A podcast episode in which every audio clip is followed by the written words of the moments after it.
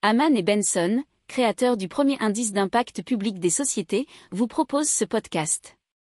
Haman Benson. Le journal des stratèges. Boris Kalt.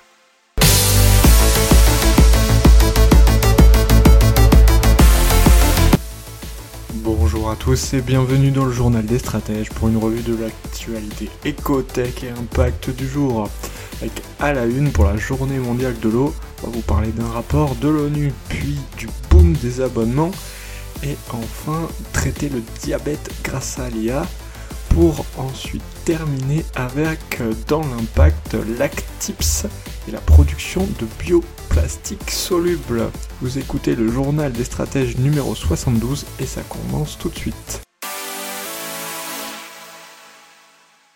Donc on commence avec cette journée mondiale de l'eau et le rapport de, euh, des Nations Unies pour la mise en valeur des ressources en eau. Il faut savoir que la quantité d'eau est la même sur Terre depuis 3 milliards d'années que 97% de ces quantités d'eau sont dans les mers et les océans, que malheureusement ils sont trop salés, donc ne peuvent pas vraiment être utilisés, sauf pour quelques pays qui ont les moyens de la dessaler. Alors il faut donc compter sur les 3% restants, et à noter que les deux tiers sont prisonniers dans la calotte glaciaire, ce qui fait qu'en fait, il faut, on vit avec 1% des ressources d'eau présentes sur la Terre. Euh, D'ici 2025, la moitié de la population mondiale vivra dans les zones où l'eau est rare.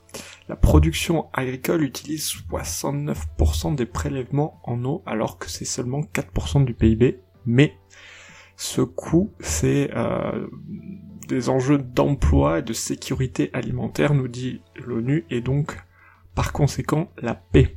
La paix plutôt mondiale. Euh, on a aussi un chiffre sur la production d'énergie qui en prélève 10% et ça représente 20% du PIB mondial et donc beaucoup d'emplois. aucun économiste n'a pu chiffrer exactement la valeur économique et sociale de l'eau, ce qui n'est pas le cas pour toutes les ressources, puisque par exemple la pollinisation a été estimée à 150 milliards d'euros selon une étude franco-allemande de 2005. Euh, le PIB n'est pas toujours le plus pertinent, bien entendu, mais ça, on le sait déjà que c'est pas la meilleure façon de mesurer l'impact des choses. Euh, il paraît que notre incapacité à connaître la valeur exacte de l'eau, selon l'ONU, nous conduit à des gaspillages et à de mauvais usages. Donc il faudrait, avant de faire des projets comme les barrages, irrigation, artificialisation de zones humides, ou bien entendu d'autres impacts négatifs comme la pollution, calculer le rapport entre le coût et les avantages de nos projets.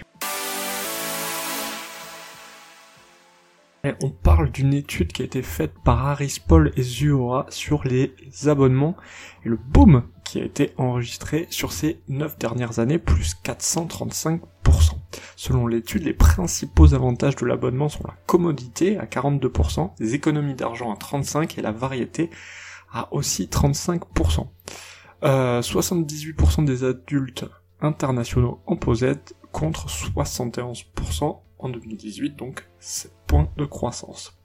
75% pensent qu'à l'avenir, les gens s'abonneront à davantage de services et posséderont moins de propriétés au sens large, et des propriétés physiques bien évidemment. Allez, on parle du traitement du diabète euh, et de Biocorp et euh, qui s'associent pour le traiter. Ils ont un accord de co-développement euh, afin d'améliorer et de personnaliser le traitement du diabète de type 2. Alors ce sont les patients utilisateurs d'un stylo à insuline qui bénéficieront d'une solution automatisée gérée par un algorithme d'intelligence artificielle qui sera développé par Diabloop. Reproduisant le fonctionnement du pancréas, l'intelligence artificielle y analyse les données relatives à la glycémie, calcule la dose d'insuline à administrer et commande la délivrance.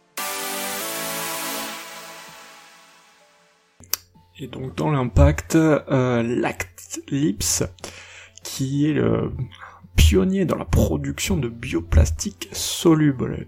Il fabrique depuis 2014 des plastiques biodégradables et hydrosolubles qui sont produits à base de caséine, une molécule de lait. Ils ont reçu le soutien du Fonds Société de projet industriel qui est géré par BPI France, mais aussi Diamond Edge Ventures et le fonds d'investissement de Mitsubishi. Euh, là, ils ont fait dernièrement une levée de fonds de 13 millions d'euros pour passer à la phase d'industrialisation. C'est leur quatrième levée de fonds après euh, plusieurs en 2015 et 2017 par exemple.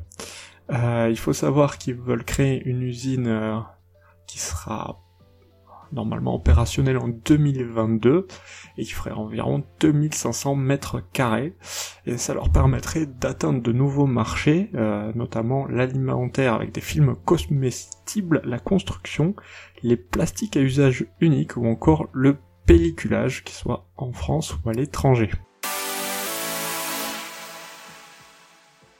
Voilà, c'est tout pour aujourd'hui. Je vous souhaite une excellente journée et je vous dis à demain pour de nouvelles news. Ciao ciao